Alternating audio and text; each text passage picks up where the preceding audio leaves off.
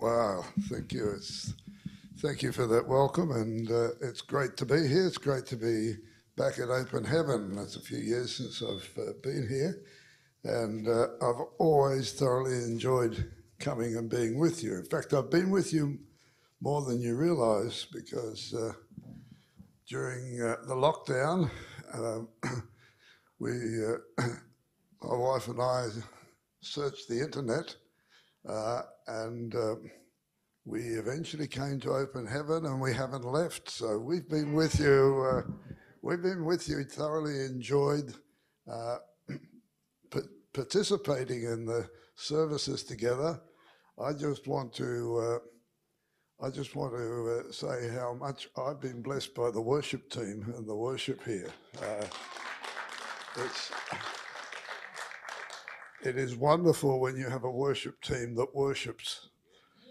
And, uh, and you know, we, don't, we shouldn't go home and sit around at lunchtime and discuss how the worship team went because they are facilitators.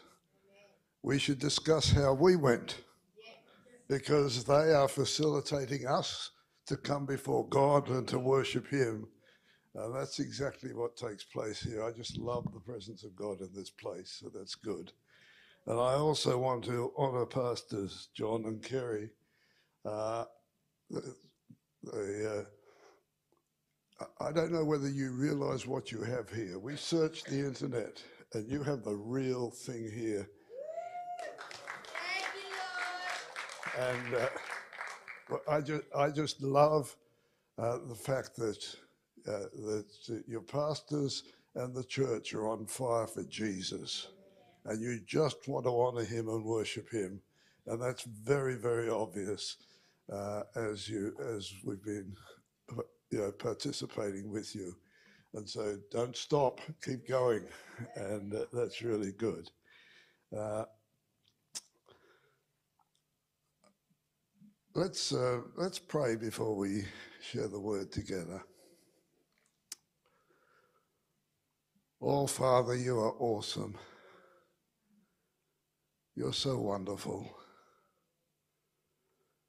How can we ever thank you for who you are and what you have done for us?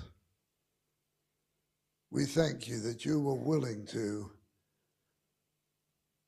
send your Son, our Lord Jesus, to come and live his life and show us how to live to die for us upon the cross that we might be forgiven,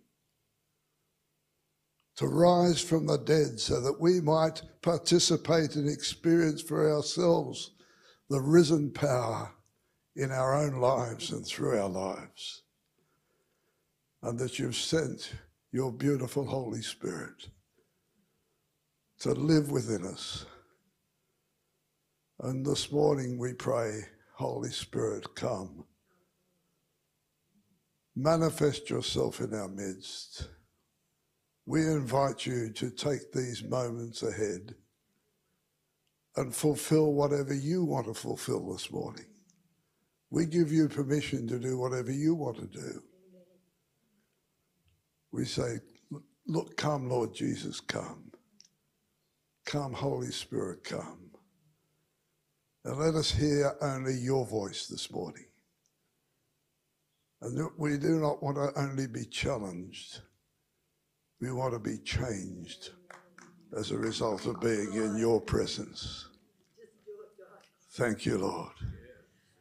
Thank you, Lord. Thank you, Lord. Amen. I heard just recently of a CEO of a large company who called a meeting together of all his employees, and the room was filled with all these people. And he was in the middle of lecturing them and giving them a piece of his mind, uh, which he couldn't afford to lose. And, uh, a, and a voice from the back made some smart aleck comment. And he stopped and he said, uh, Who said that? And he wouldn't go on until someone owned up and a young guy in his 20s up the back owned up. And he said, Come down here. And very sheepishly, the young man came down and he said to him, uh, How much do you earn? Uh, how much money do you earn a week? Well, he said, uh, About $400. He said, Stand right there and don't move until I come back. And he left the meeting, came back a few minutes later, and he went up to the young man and he said, Here, here's four weeks' pay, $1,600. Now get out of here, get out of this building, and I don't want to ever see you again. So the young man took the money and made his way up the back and out the door. But when he had gone, the CEO said, By the way, does anyone know what that man did around here? And someone from the back called out, Yes, he's the pizza delivery boy from the Domino's down the road.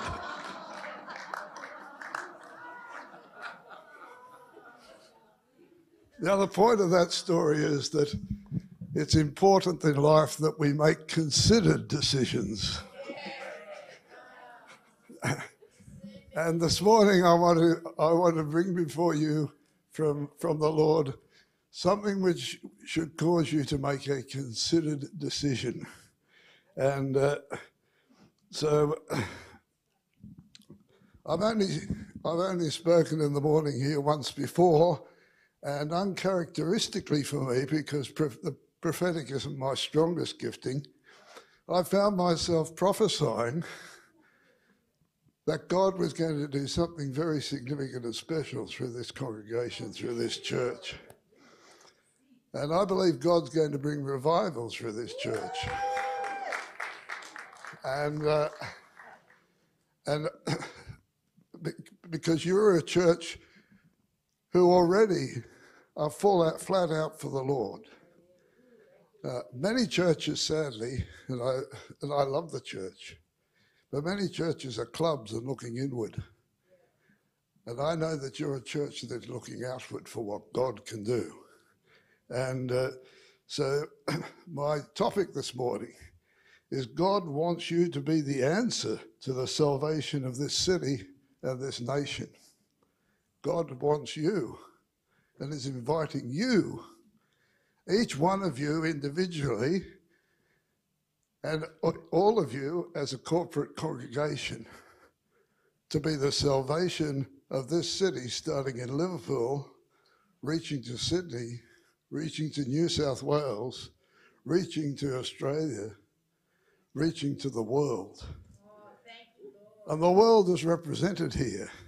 It's a good, wonderful congregation which represents the whole world. So you should have a passion and a vision, not just for here, but for what God can do through you that will multiply throughout the world. So I want to start off because uh, to give you a verse which I think is one of the saddest verses in the Bible, it's Ezekiel 22 and verse 30. And God the Father is talking. And he says, So I sought for a man, and uh, this, that man includes women, of course. So I sought for a man or woman among them who would make up a, make a wall and stand in the gap before me on behalf of the land that I should not destroy it. But I found none. Isn't that sad? God is looking out at that time, and we'll look at the background of that in a second. But he's looking out and he said, I sought for a man or a woman among them who would stand in the gap to make up the hedge but I found none. He didn't want to destroy the land. He wanted someone who he could who would stand up for him, whom he could use. And he's looking for men and women today who will stand in the gap for him that he can use. If we look at that verse in its context, the children of Israel were in exile because of the sins that they had committed and God allowed them then to be taken into captivity. And, uh, and in, if you look at Ezekiel 22, there's a long list of Israel's sins. And uh, We'll just read a few verses from there, verse 17 of Ezekiel 22. Ezekiel writes, The word of the Lord came to me, saying, Son of man, the house of Israel has become dross to me. Therefore, thus says the Lord, because you have all become dross, therefore, behold, I will gather you into the midst of Jerusalem, as men gather silver, bronze, bronze iron, ore, lead, and tin into the midst of the furnace to blow fire on it and to melt it.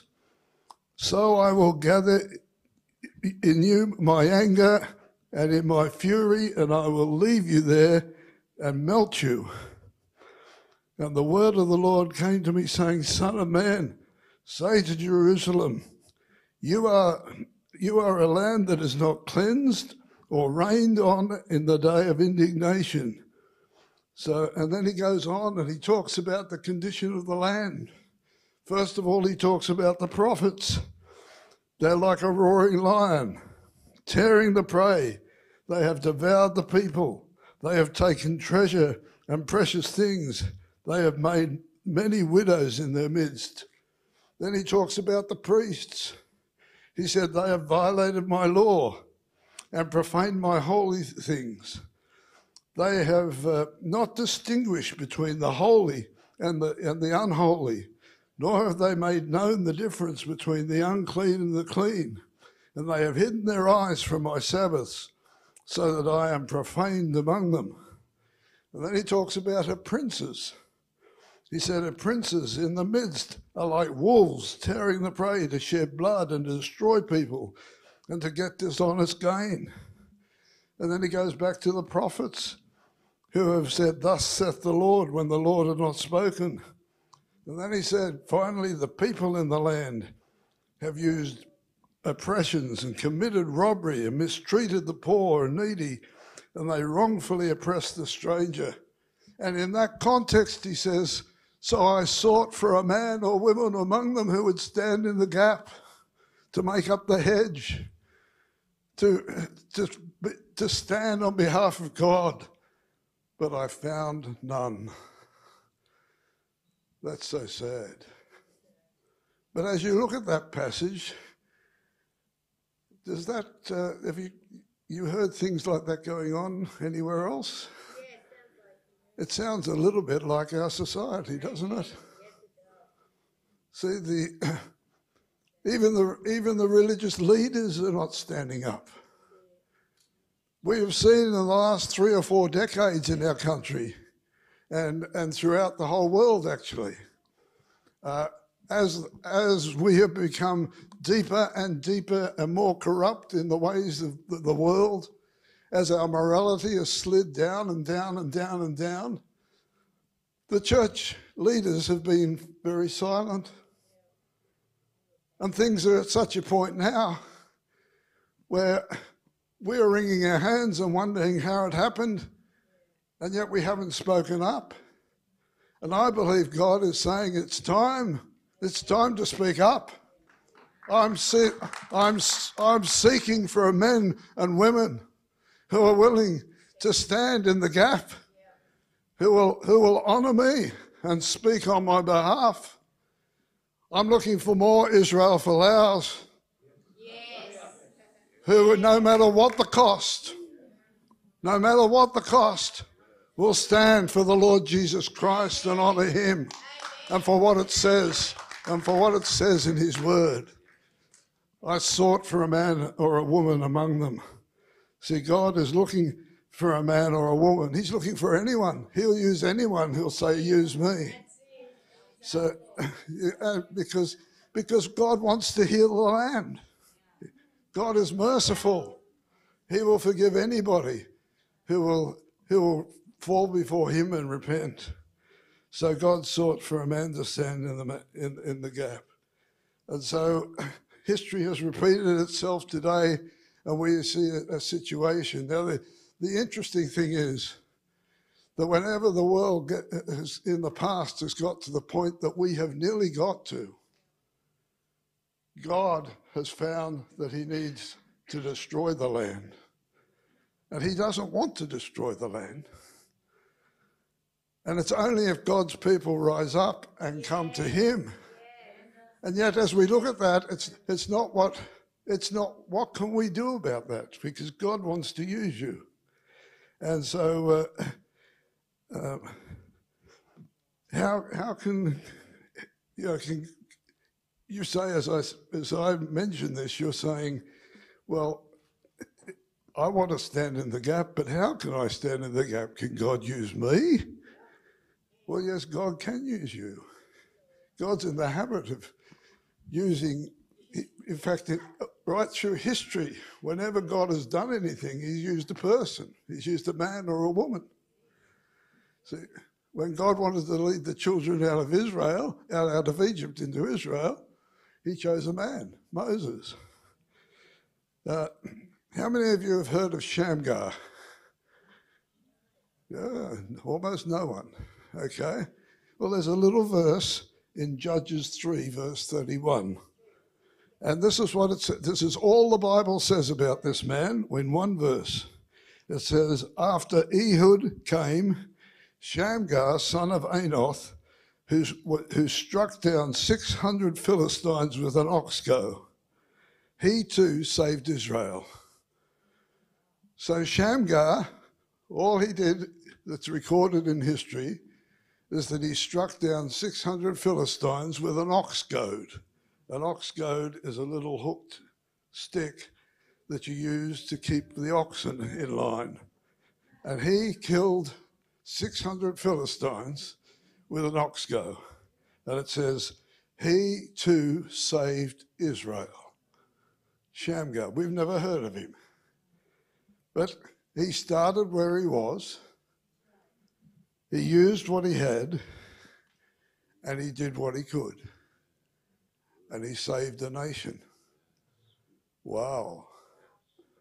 See, and God will use anyone if we're willing to start where we are and use what we have that God's given us and do what we can. That's amazing. So there's a man that you've never heard of who saved a nation. So if God can do that with Shamgar, he can do that with you. I mean, just imagine it. I, mean, we haven't got time to go into it in detail, but just imagine here is, here is Shamgar. All he's got is an ox goad. And how do you kill 600 Philistines? One by one.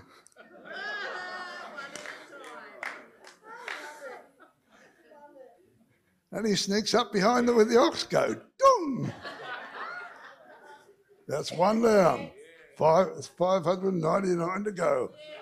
Wow and he saved Israel. Wow. So God can use you, if he can use Shamgar, he can definitely use you.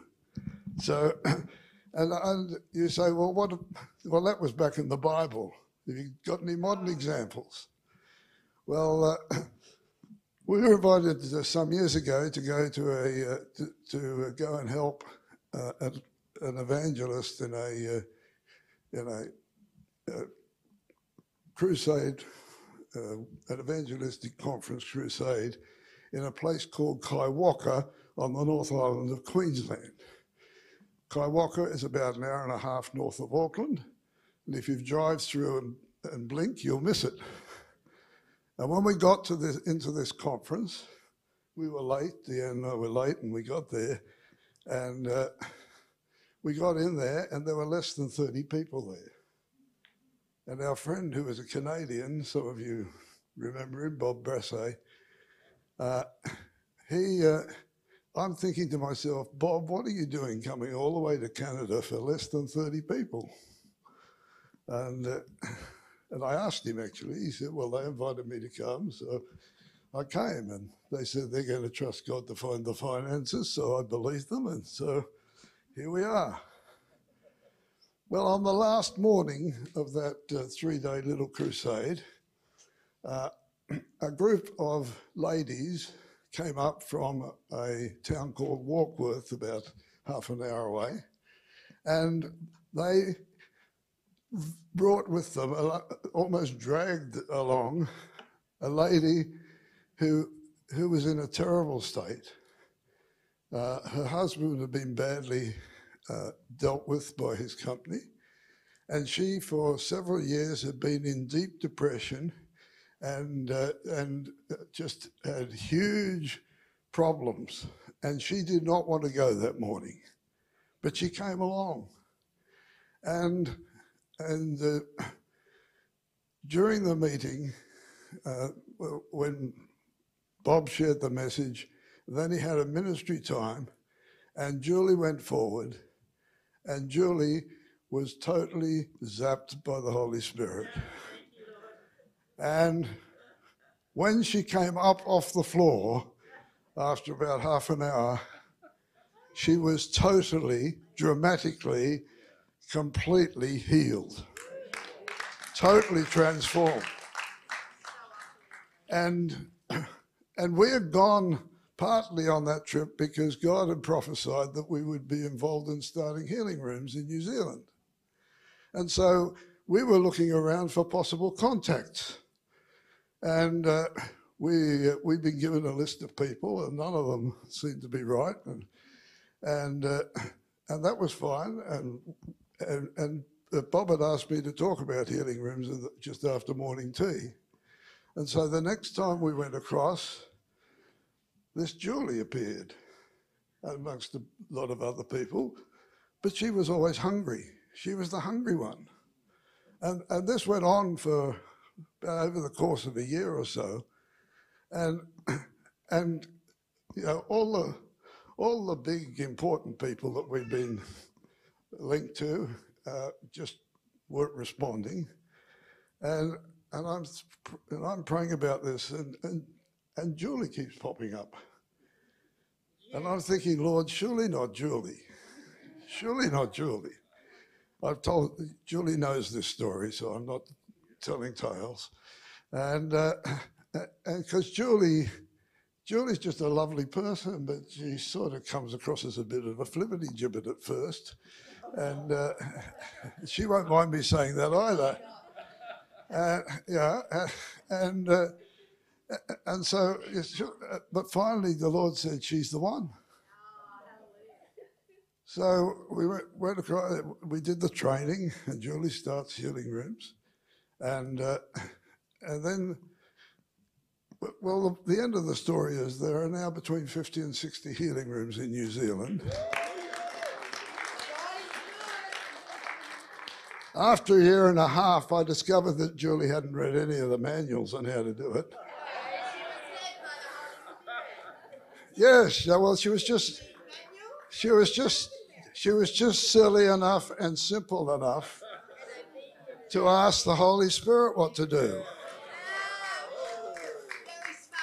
And, and Julie, ever since then, has a ministry throughout New Zealand, not only with healing rooms, but speaking at meetings all over the place, leading people to Jesus, seeing them filled with the Holy Spirit.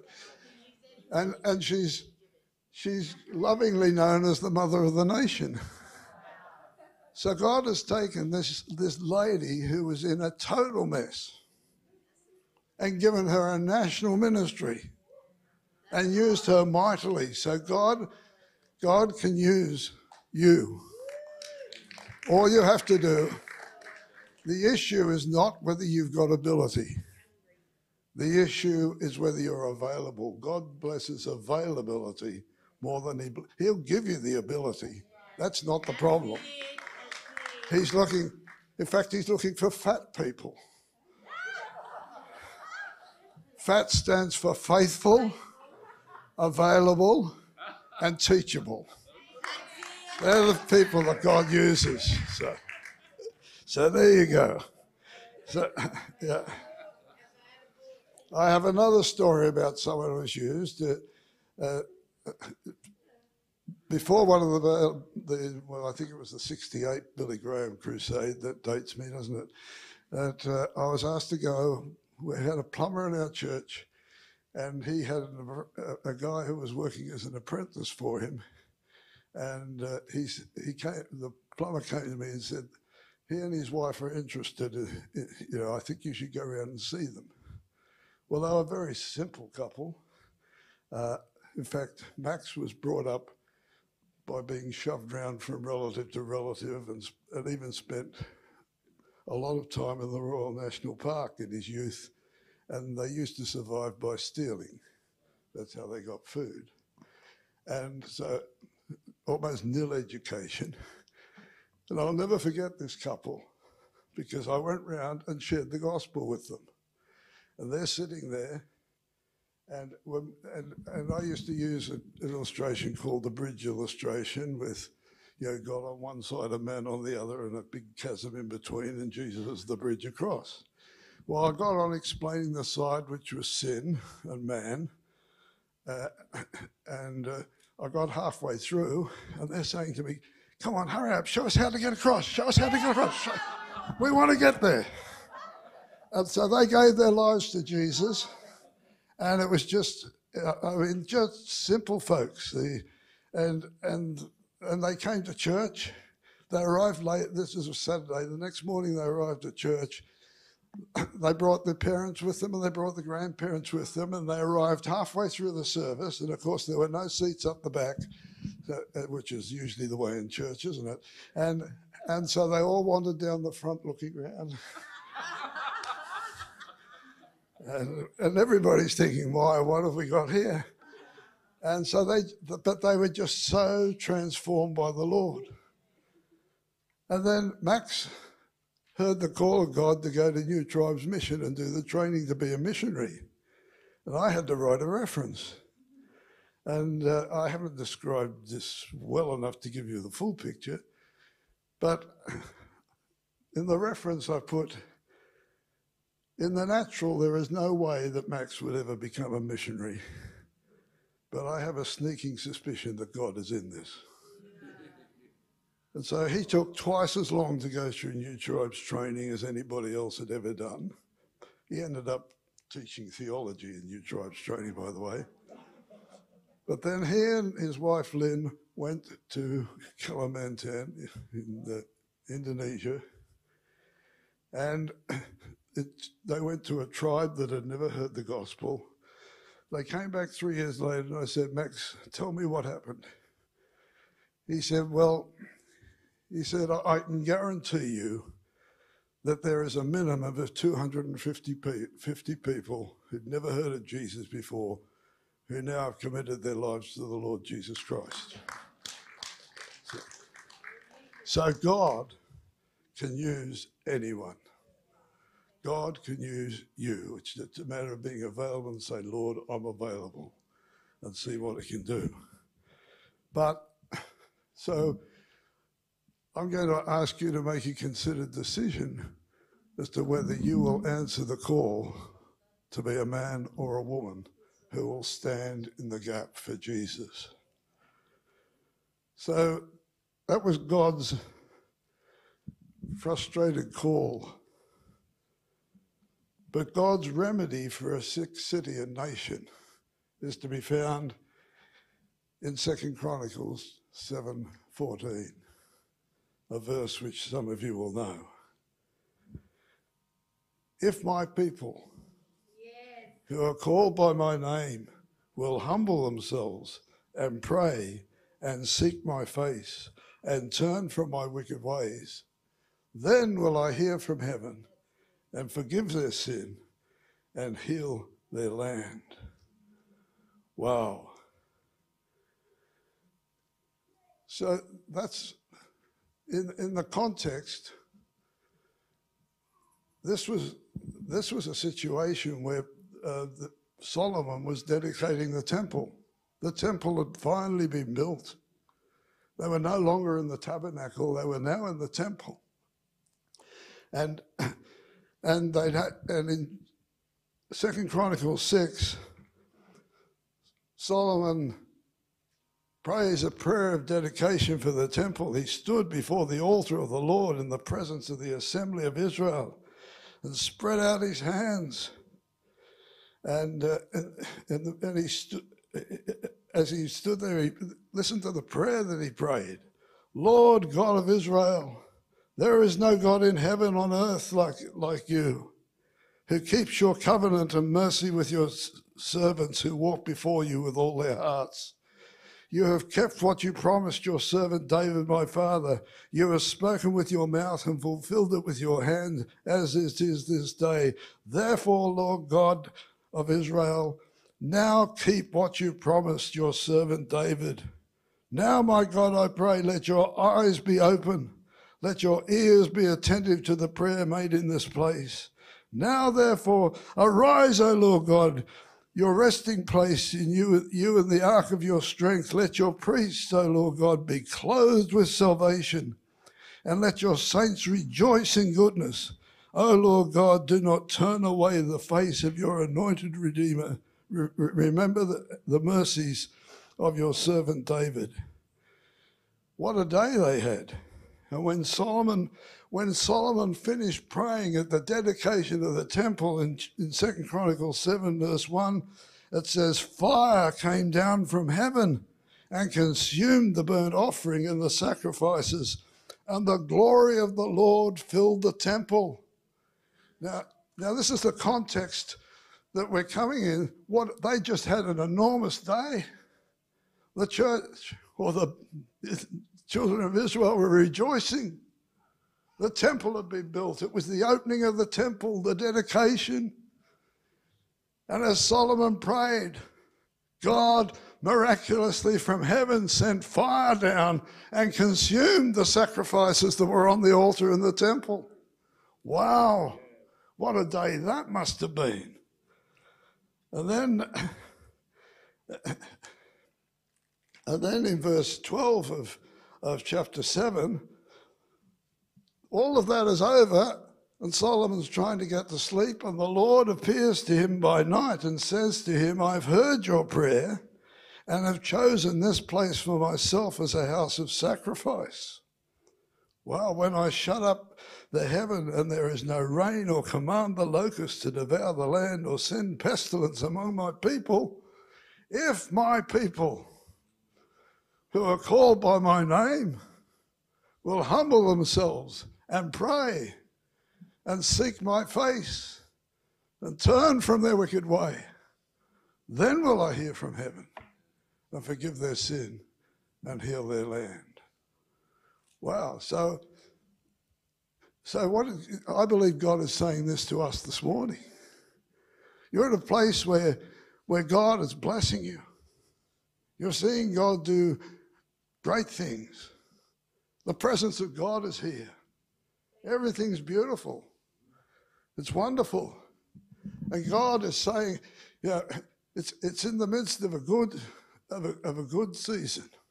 And God is saying to you, if my people, if it's conditional, see? Revival is conditional. There's a big if at the beginning of that promise. If my people, are you willing? If my people who are called by my name, wow, we are, see, revival doesn't start with the unsaved. Revival starts with God's people. It starts right here. We have to be revived. We have to be reformed. God has to do something in our lives, in our hearts, because we've been contaminated by the world. And the, and the, the thing that really, that really concerns me, I went to a meeting the other day uh, where it was supposed to be a time of prayer, but we prayed for tiddlywinks. We didn't pray for revival. We didn't pray for the nation. We didn't pray for God to do great and mighty things because that's what's on his heart. I hate going to prayer meetings where we pray for our Gert's toenail to be healed. I mean, we're praying, we're praying for peanuts. God wants us to pray for continents. See? Nations.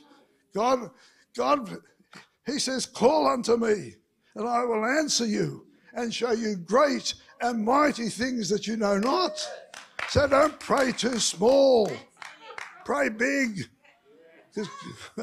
he's, he's a big God. And he, want, he wants to do great and mighty things. And the reason he can't is because we don't ask him to.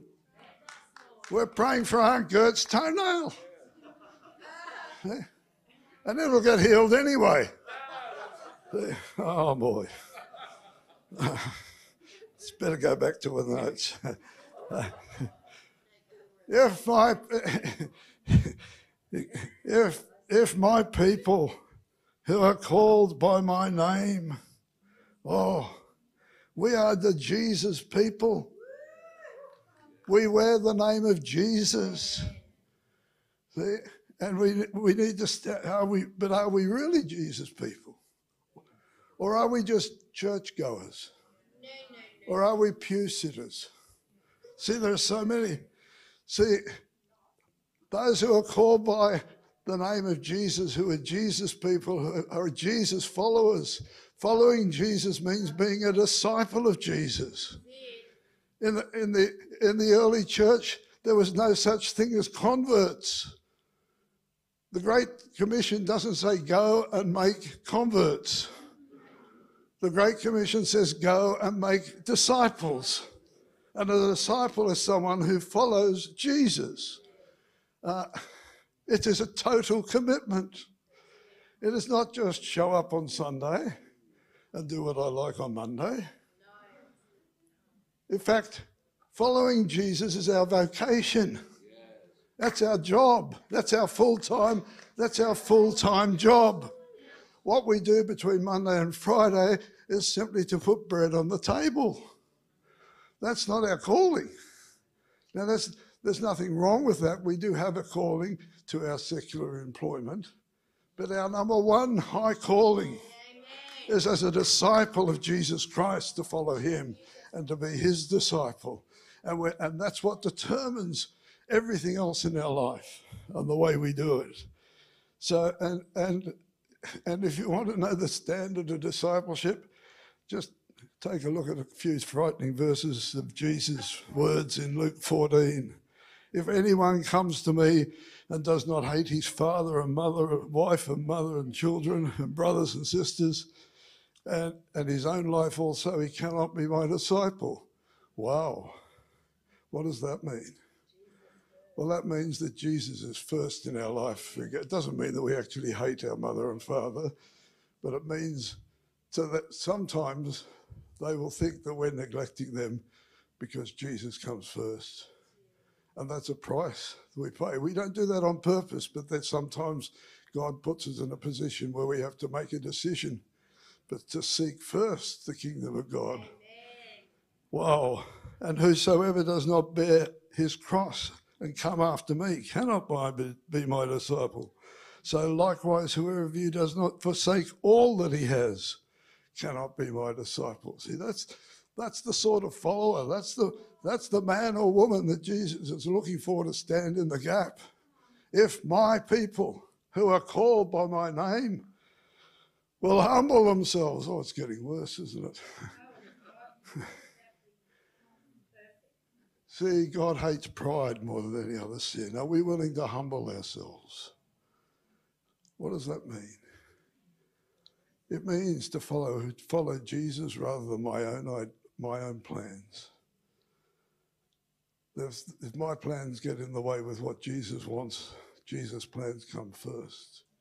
It means I'm willing to be open and transparent the way I really am.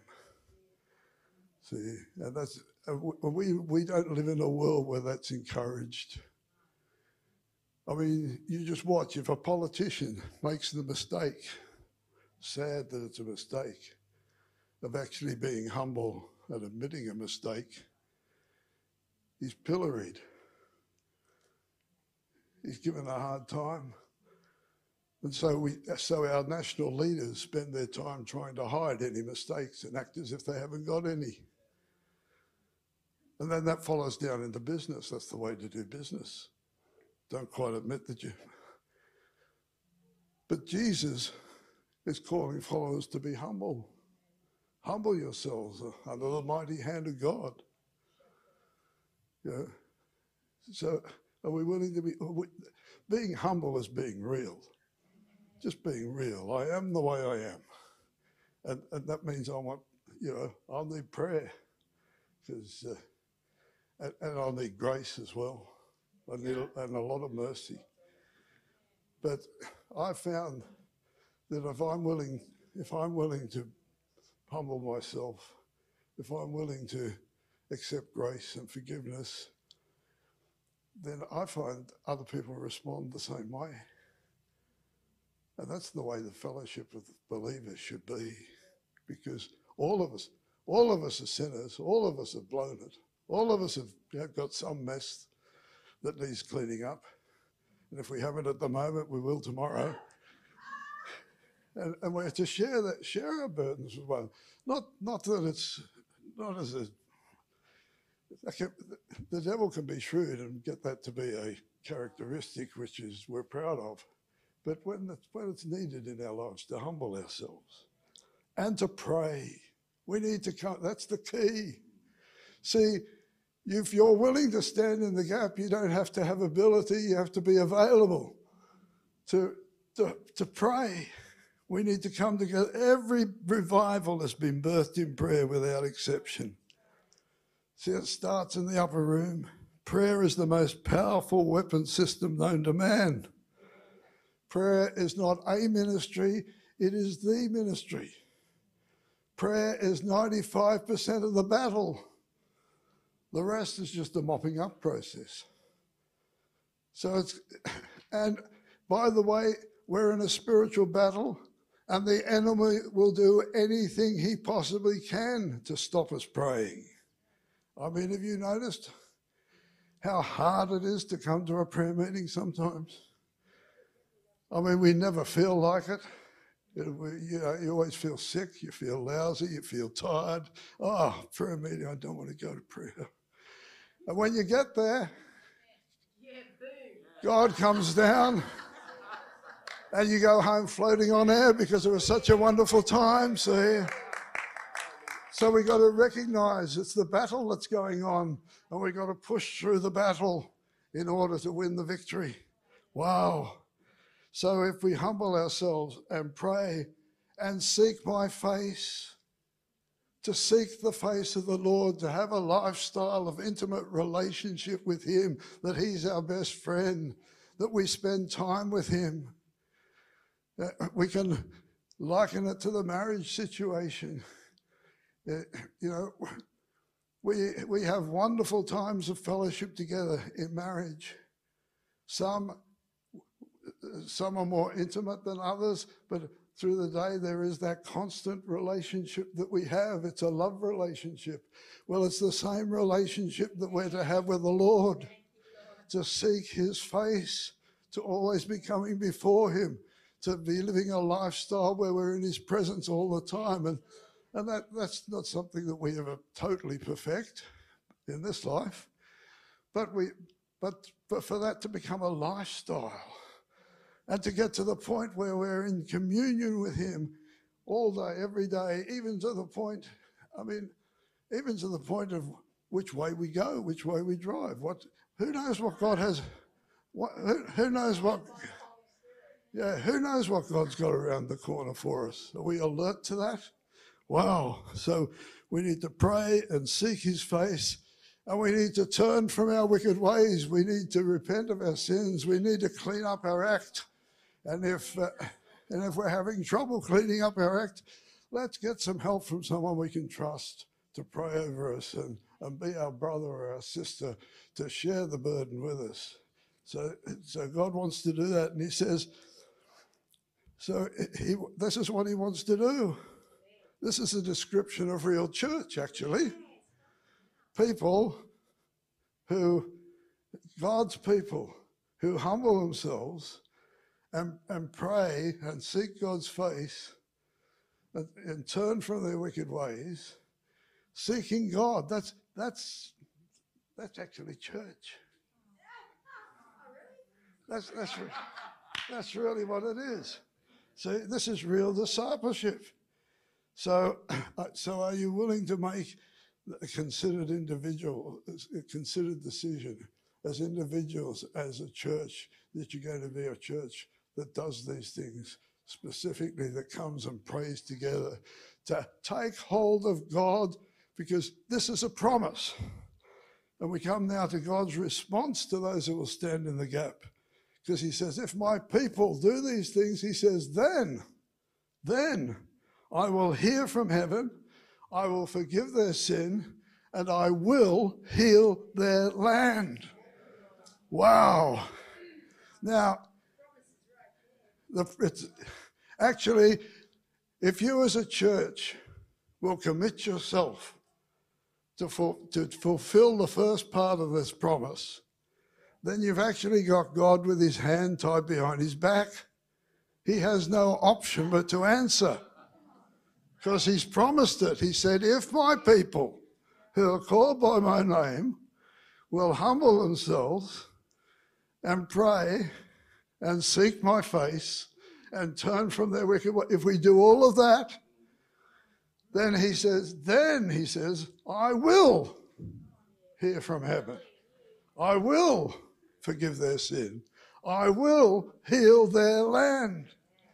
It's as simple as that. And that's what God wants to do. And the challenge this morning is are you as a church, are we as a church willing to pay the price in order for God to do that? Because if you do that, then his outpouring is assured. It's not even a question mark. There may be some element of timing to it, but God must answer that prayer because that's what's on his heart to do. Because it's on his heart that everybody should come to repentance. See, that's God. Well, it's awesome. You see, and that's and that's what that's how the early church started. See, every revival started in prayer without exception. The early church, the 120 were in the upper room and prayed. And they prayed. They were told to do nothing until God came along, until the Holy Spirit showed up. And so they, they met in the upper room and they prayed. Those prayer meetings must have been something. And you know, that group of people is about the same as the group of people in this room this morning.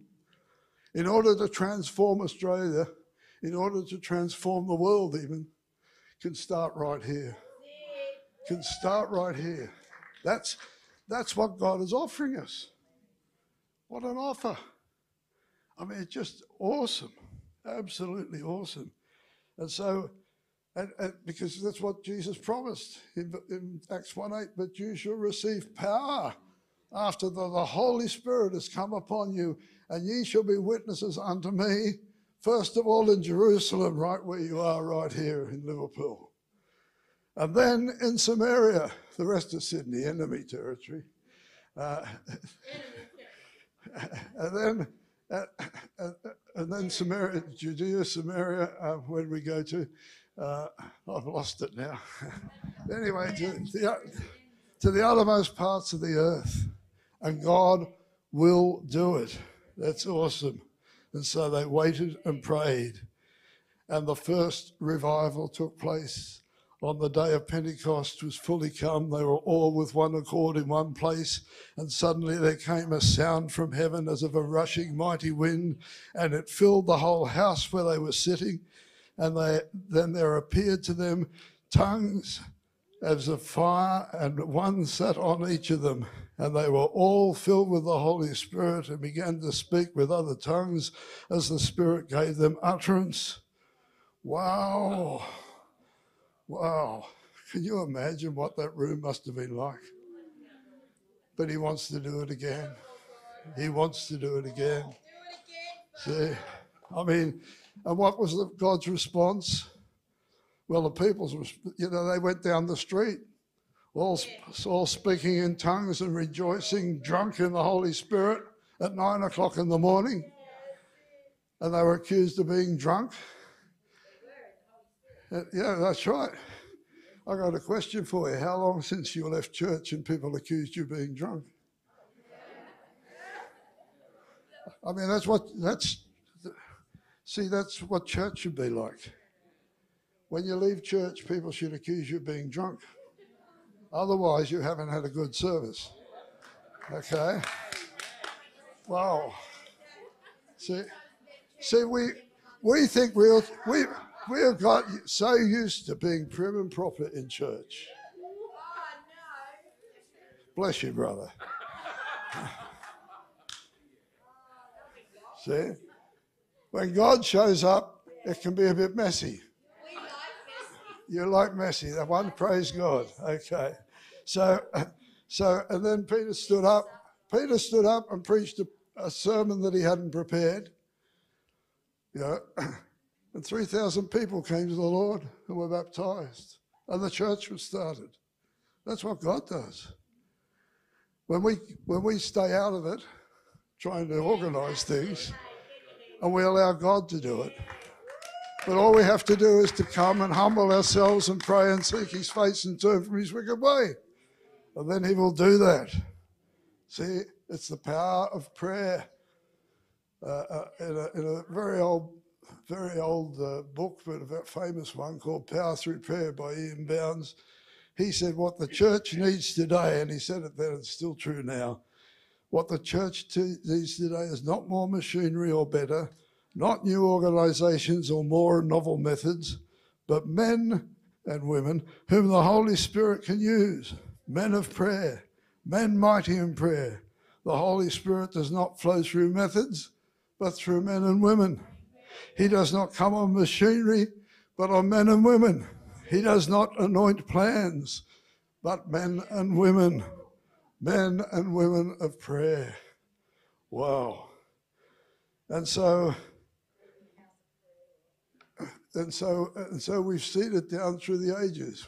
We saw the same principle with Solomon that we've just seen in the book of Acts. But we see it, uh, the Hebridean revival in the Hebrides Islands above Scotland start, that came about with the prayers of two ladies, and others eventually joined them. But God answered their prayer. Uh, the, in Argentina, the Argentina revival started as a result of prayer. There was prayer in a Bible college, students prayed, and, and God answered the prayer. And I had the privilege of visiting the revival in Argentina two years running and to see what God would do when people come, a group like this would come together and pray and not let go until God answers. So I went and saw a church of 47,000 people, not all there at once. They, they bought a, an old newsreel theatre, which uh, seated you know, probably uh, five or 600 people. And, and uh, it was quite something because we, we arrived in a group and, and it took 20 minutes for them to, to order enough people to leave the service for us to go and sit down we had to wade, wade through the aisles, and every single person in the building wanted to hug us and greet us before we could get to our seat. But church went on continuously for, for seven days a week, for an hour at a time. There was worship and a message, worship and a message every hour. And the only time the church was closed was between 12 midnight and 1 a.m. so that they could clean the place out. But for every other hour during the week, it was there a church of 47,000 people. Wow. Uh, out of that, out of that revival rose up a man by the name of Carlos Anacondia, a businessman. And he was he would preach the gospel, and as people walked past the meeting outside, they they would be delivered from demons and fall on the ground under the power of the Holy Spirit, let alone what was happening inside. And I went to a lunch where Carlos spoke, and he apologized because he couldn't pray for everyone individually, but he said, You'll, you'll all just have to, you'll just have to. Uh, just stand up and come out here. And so I got up and rushed out, and I was right in the front row. And I was pleased that finally I was in the front row and could get the goods. And but there are a lot of Japanese pastors there who, uh, who are used to pushing people on trains. So their politeness was about the same. So they knocked me out of the way so that I was in the third row. And so I had a really dirty, rotten attitude, you know. And when Carlos prayed, he just blew like Holy Spirit. And the two rows of Japanese pastors fell down and knocked me down with them. And I was madder still. I'm going, Lord, I wanted to get the real thing. I didn't want to be knocked down by Japanese pastors. I wanted the Holy Spirit. And I've been on the floor about 30 seconds when suddenly, wham, and I couldn't move for about two hours.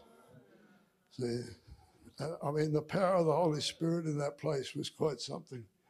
And it, so, just to give you a picture of something, I just want to give you a taste of what God can do. And that's what I said.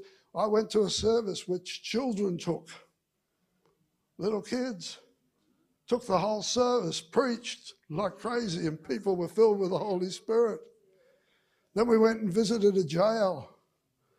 And if it's, oh boy, we, uh, we went, I'm not sure where to start with this, but uh, we went to this jail and uh, we were, had all our passports taken and all the rest of it, and there were about oh, all a busload of us. And they took us into a huge gymnasium area, which was all just concrete walls, concrete floor, huge area. And they had some forms for us to sit on. The place was empty. And then uh, one by one, the prisoners would come in and just kneel in prayer. Over 700 prisoners came into that hall. And the, and the power of God went from zero to high voltage in the place, to the point where your hair was standing on the back of your neck. And then, and then the, well, we found out that a third of the jail had come to Jesus. 700. And, and the jail was divided into different cell blocks, and each cell block had a pastor. And they used to pray, they used to get the unbelievers in and they'd pray over them at night and lead them to the Lord. And, and they had a senior pastor over the lot. And he told his story. In fact, the, the re, there was a pastor who left his job and got a job, a job in the administration at the jail because God had led him to do that. See, here's your Shamgar. And, and he had that job for several years and wanted to make inroads in the jail. And nothing, every, they had a tunnel to go into the jail, and every time he went through it, he was physically ill. That's the evil opposition that was there. But finally, a pastor in the city uh, committed some crime, and he got went in as a prisoner. So there were two of them, and so they got to pray together, and then gradually they had two or three converts, and they would meet together at lunchtime and pray, and all the the drug overlords and the other prisoners would make fun of them and do all sorts of unmentionable things to them. And there was one prisoner who was uh, just totally possessed by evil spirits to the point where he was bent over. And the senior pastor told us this story. And, and uh, finally, the druggies said to the Christians, if you can convert that bloke, because he would make it hard for the druggies as well, if you can convert that bloke, we'll leave you alone. So they ended up sharing the gospel with him and delivering him. And, and uh, to the point, to the point where this fellow's wife, he became a Christian, and, and this fellow's wife, he wanted, he wanted to make peace with his wife, and he, his wife didn't want to come to visit him. But eventually she relented, and she didn't recognize him. And the senior pastor said, That is my testimony. I am that man. Wow. And at the end of it, at the end of the time, he said, Now look around you. There's 700 prisoners here. Any crime you can think of has been committed by someone in this room. He said, Now look around. There is not one guard in sight. He says, That's the difference that Jesus Christ can make. Wow. So that's some of the things that can happen out of revival. I've seen it with my own eyes, so I know it's true. I know it can happen. And if it can happen in Argentina, it can happen in Australia. It can happen right here in Liverpool. And God wants to do it. So if my people, and it all, yeah, oh, what's the time? I have no idea. Don't worry. Can I? I'll tell you one more story of, of a, another example of a sham Shamgar. A man by the name of Jack Griffin. Jack and his wife were invited to the 59 Graham Crusade at the showground. And uh, they got separated when they got there, so they weren't sitting together. They had never, ever, ever heard the gospel before. Jack was a businessman and he left school when he was 14. If you met Jack, he had a foul mouth. Uh, he couldn't put two sentences together without a grammatical error. And if he wrote, it was a mixture of capital letters and small letters uh, all over the place, and the grammar was something else. Uh, when the invitation was given, Jack, Jack and his wife May both responded to the invitation. They came down from the stand and met each other at the gate as they went out onto the arena, and hand in hand they went out and gave their lives to Jesus totally transformed. Uh, they went to church for the, the, the, preacher was on the ball, and they went to the, the follow up classes at the church. And Jack's first question was, What time does this finish? Because I got my television program to. And then the second thing, and then the then the then the pastor says, "Now turn to the Gospel of John. So Jack says, Excuse me, sir, is that in the New Testament or the Old Testament? Uh, I mean, that's how much Jack knew. And they had so much hard time reading the Bible, they went and bought the little golden books of Bibles of Bible stories, and they would sit in their kitchen and read the Bible stories together. Uh, two years later, uh, the Leighton Ford Crusade was coming to Sydney, and uh, a fellow by the name of Bob Glockner did the counselling classes. And he had the first meeting where he was being introduced, an introductory meeting at the town hall. And the Archbishop and all the hobnobs were up on the stage when Bob Glockner, and they'd asked Jack to come along to give his testimony. And when it was all over, no one was talking to the guest speaker. So Jack went over and introduced himself. And Bob Glockner had prayed that God would give him one man that he could invest his life in to make a permanent impact in Australia. And so, and so uh, got the, and Jack showed some interest, in, and Bob said, "Well, if, uh, if, you'd like to know more, uh, come and meet with me. Uh, be at my hotel room at five o'clock in the morning." Now, Bob didn't think much of Jack because Jack was 49 at the time and he was looking for a young bloke. Uh, and the young blokes, but they didn't, they couldn't keep up the five o'clock in the morning. Whenever, whatever, what, whenever Bob looked around, he always only had Jack. So he kept, he just kept speaking into Jack's life, teaching him how to, how to have a quiet time, how to witness, how to have a Bible study, how to reach others for Jesus. And he did it all, eventually, he did it all by mail. And Jack just prayed and asked God in the way that he met Bob, that Bob, that, that God would give him some men that he could invest his lives in, his life in. Well, he ended up with this is Jack who finished school at 14, can't put two sentences together without a grammatical error, and God gives him two pastors and two PhD students. I was one of those pastors. Totally changed my life. This man who became a convert at 59 Crusade and I was a counselor became my spiritual mentor because I wanted what Jack had in his life. And I was in theological college, but it was Jack who took me out in Hyde Park in Sydney and showed me how to share the gospel with someone. Today, and, and no, this is, you know, it's all glory to God. What the story I'm telling you. But that, I ended up starting a ministry at Sydney University. Uh, the other pastor started a ministry at the University of New South Wales. Then we both, I went to Canberra, he went to Adelaide, and uh, just leave that there for a minute. The other two, the, the PhD students, ended up going to India and starting a ministry in India, which has multiplied like crazy and still going today. Uh, and, have, and have both had a ministry all around the world. Uh, and three weeks ago, I went to Canberra and I met with some of the people that we ministered to there.